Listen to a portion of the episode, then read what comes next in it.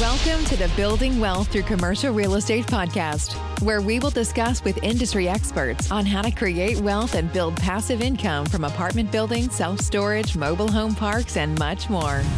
Here is your host, Jonathan Way. Welcome to the Building Wealth Through Commercial Real Estate podcast. I'm your host, Jonathan Way, and I'm the founder of Greystone Capital Group, my investment firm. If you're interested in passively investing with us, please visit greystonecapgroup.com and join our investor network. Okay, and now on to the show. Hey, Mark, welcome to the show. Jonathan, thanks for having me. Great, great. Thank you. Uh, do you want to share also your background uh, and how you um, got started into this uh, self storage business?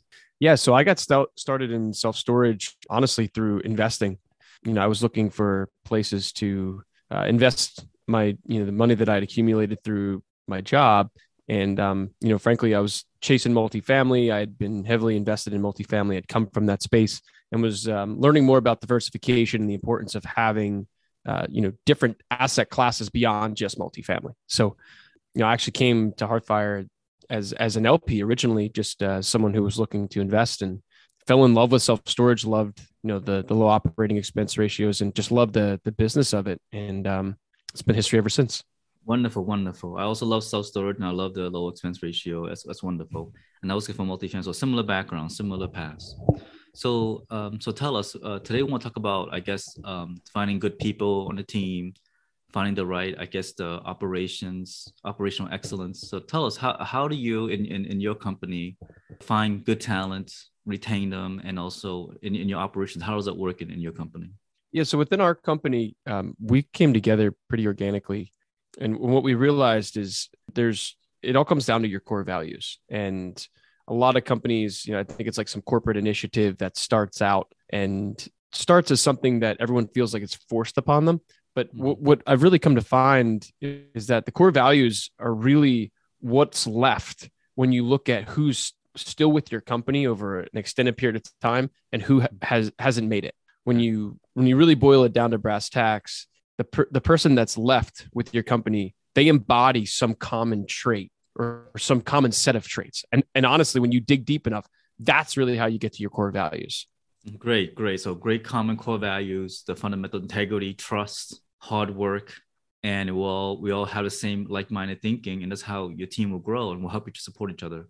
And i guess in your operations um, how's it structured? How's it uh, is like do you just do certain part and so does how's that structured yeah. So in our operations, I mean, I do the vast majority of the investor, you know, one-on-one communications, and uh, I, I am handle, I'm responsible for handling the capital raise. Um, as far as the um, you know the other members of our team, you know, we have it set up in operations, we have it set up in acquisitions, and then you know the capital, and then the compliance side. That's really our our four, I'm going to say silos, if you will, within our company right now. I guess the mm-hmm. fifth one would be development and, and, and expansion.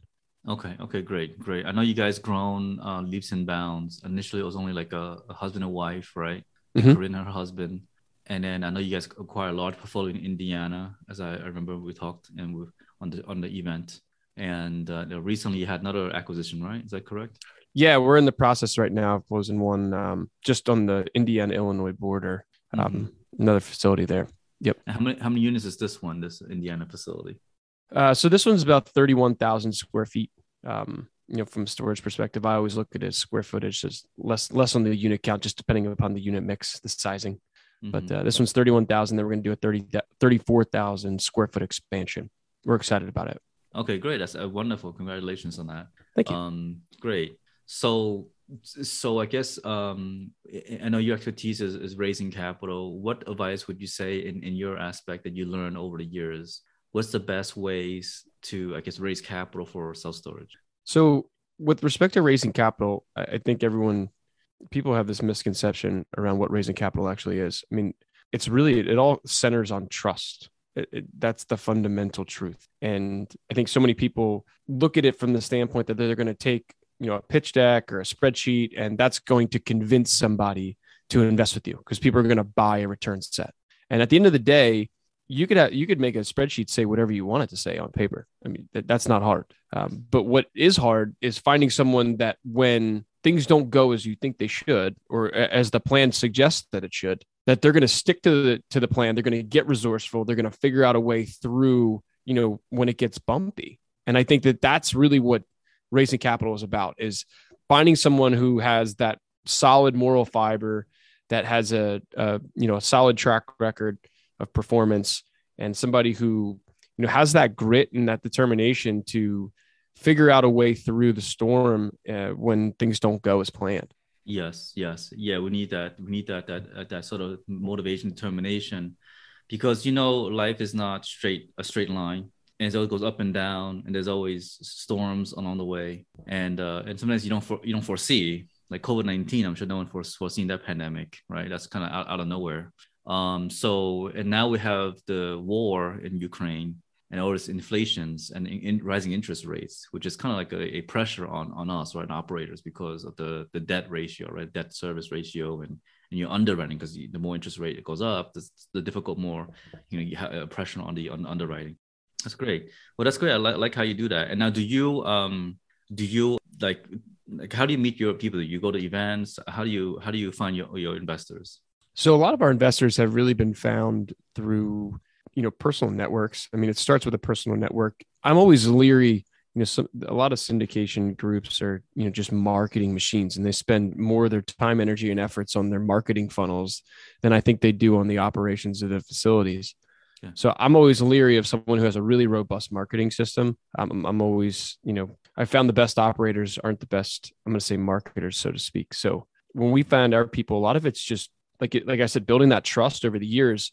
That was these are people that we invested together with in other projects. These are people that that are you know from groups that we're involved in that we've been in for you know three, four, five years, where we've been able to develop that trust and and, and display the follow through of who we are as people. When we say we're going to do something, we commit to it and we make good on our word. And I think that's really the key. I see. I see. Because they believe in you as the operator more than the deal itself. Because as long as you you can do things and control it, they better trust you in your hands effectively. I mean, the deal still has to stand on its own two feet, right? You can't go and say, "Hey, I really like you as a person and I trust you, but this deal stinks." Well, if the deal stinks, the deal stinks. You can't change that. So, you know, there's two components. You got to trust the operator and you have to trust the, the, the, the deal itself. You got to believe in the fundamentals of, of the business case for the deal. Mm-hmm. So I think bottom line, you know, when, when looking for investors, we started super organic and what happens is it just ripples out. You know, you, you build that core you and you serve that core and you continue to serve them. You know, even now as we continue to go two and three and four ripples out, we're still really wildly fanatical about serving our core clients and and making sure that they feel appreciated because without those people giving us that start we'd never be where we are yes yes that's that's a very important that's a very important lesson to my audience that you have to always appreciate serve your people who especially initially start your first deal who believed in you and continuing to serve and show them that you are you know you are a you know you actually doing um, you're a good you operator and that you can you know hopefully meet all those returns that you have uh, you know projected in your in your um, in your deal analysis. That's great that's great. And what did you have learned um, from investing in how many in multifamily you had invested in the beginning? Multifamily. Uh, how many multifamily units uh, did, did we have? yeah yeah invested in hearthfire specifically or me personally uh, you you personally yeah so i mean i personally i'm invested in i i still have like 24 units or something like that now i think um, personally. But that's that's all been in partnerships that was you know has been in progress since 2018. So okay. added to that strategically, but um, never really had any big multi units personally. But my family had 130 that I had the pleasure of um, getting to manage the P and oversee the capex cycles and okay. understand all the fun that comes with that. Yes, so so you can see that definitely multifam has a lot more moving parts than self storage. yeah, and it, it's a lot more harder for asset management and operational excellence in multifamily, especially when COVID nineteen hit. It was hard to get the delinquencies and the payments on the from the tenants. Yeah, I mean, with self storage, we were super fortunate. There was no you know eviction moratoriums i mean it's lien law so if we decided to get you know people weren't paying it was like hey pay or you know we're going to sell your stuff and you're, you're going to be out of here. You get to sell people's stuff. Can you imagine if you went in a multifamily apartment complex, sold people's stuff to go and make, you know, good on the back rent and just left the rest of it like in the trash? I, I can't even imagine that. Yeah, I mean, I, I wish we can do that, but we don't have that kind of authority to do that for for, for rent, rent control rent laws, tenant laws. No. But yes, no, but that's great. That's why I love you know I love what you like you do. I love self storage. Um, and I do both asset class. I do multifamily and self storage. Um, and I know the two sides of the coin. And uh, yeah, so that, that's great. And uh, it's wonderful how you you um, you have 24 units in an apartment building. And how many uh, you have vested in self storage, and how many units you have now in self storage? Uh, in self storage, we are currently um, controlling about 410,000 net rentable uh, square feet. Uh, from a unit standpoint, it's I I think it's like somewhere in the 3,000 range on on unit count. Yeah. Okay, wow, that's very impressive. That's very impressive, Mark. I'm very impressed with that. That's a that's a big number. That's a large portfolio. Um, that's very impressive. Yeah. Um, thank you. Yeah, because normally you see people like but a small little, you know, hundred units here and there, and then they slowly scale out. And you guys, yeah, I mean, it's important. You got to get the right site size, though. I mean, you know, a lot of these, like if, if a hundred unit facility, I mean, hard part is all the costs that it takes to operate it. So doesn't the economies of scale aren't there? You know what yes. I mean? Yes, yes, that's what you want. That's why like multifamily you want by larger scales. So you have more scalability in terms of in terms of the size. Right, right. Well, that's great. And um, and you're looking at expansion. Talk about your expansion. Um, you might one existing right now, and you want to expand because you have you have land to expand. Is that correct? Correct. Yep. Yeah. So I mean, expansion is all about not just can you expand, but does it make sense to expand? Because if you expand a facility that you know, let's just say you have a facility and it's sixty percent physically occupied, to go and add, you know, another 10,000, 20,000, 30,000 square feet to that, you're just going to, you know, rub salt in an already gaping wound. So you need to make sure there's the right amount of supply in the market, there's the right amount of demand in the market, and that, you know, if you add additional supply, you're not going to create uh, additional surplus of supply, which is going to drive down pricing. Right. So feasibility study is very critical to understand the demand analysis and unit mix op- optimization so you should get that done study so that you know, you know, if that really needs any demand there. It doesn't need demand, and you then you're oversupplied basically in those scenarios. So that's great. That's wonderful. And so, what uh, what advice would you give our listeners that you know see your success and how your company grew so so in leaps and bounds? What what advice would you give someone listening to the to this podcast? Don't be impressed by how quick people can grow. I mean, focus on your race, run your race, and you know, just keep working to get better because sometimes people grow really quickly and it looks good from the outside, but if you grow on a shaky foundation, it's no good. So take the time to build a good foundation. Don't worry about comparing yourself to others and run your race. But it's a very valuable advice. I really love that advice because it's very true. Because I've seen one person uh, on my podcast, Mike Moroso, and he tried to share this all everyone that he tried to grow so quickly, multifamily. Bought a four, I think a 46 unit and then 16 100 units like in two years but he couldn't handle it. He, could, he had no team. It wasn't adequate. And he, at the end, when a Great Depression uh, came in, he, he collapsed basically because he wasn't doing well. So that's very good advice. So do at your own race. Don't look at people who seem like they're very successful when they close, but then reality, you know, an insider that they're hurting because it wasn't really fully stabilized. And you, you need a, a, a strong team to be able to handle that kind of workforce pressure, basically, the systems, right, to optimize it. Great. So what um are you do you, you like reading any books? What books you, you read?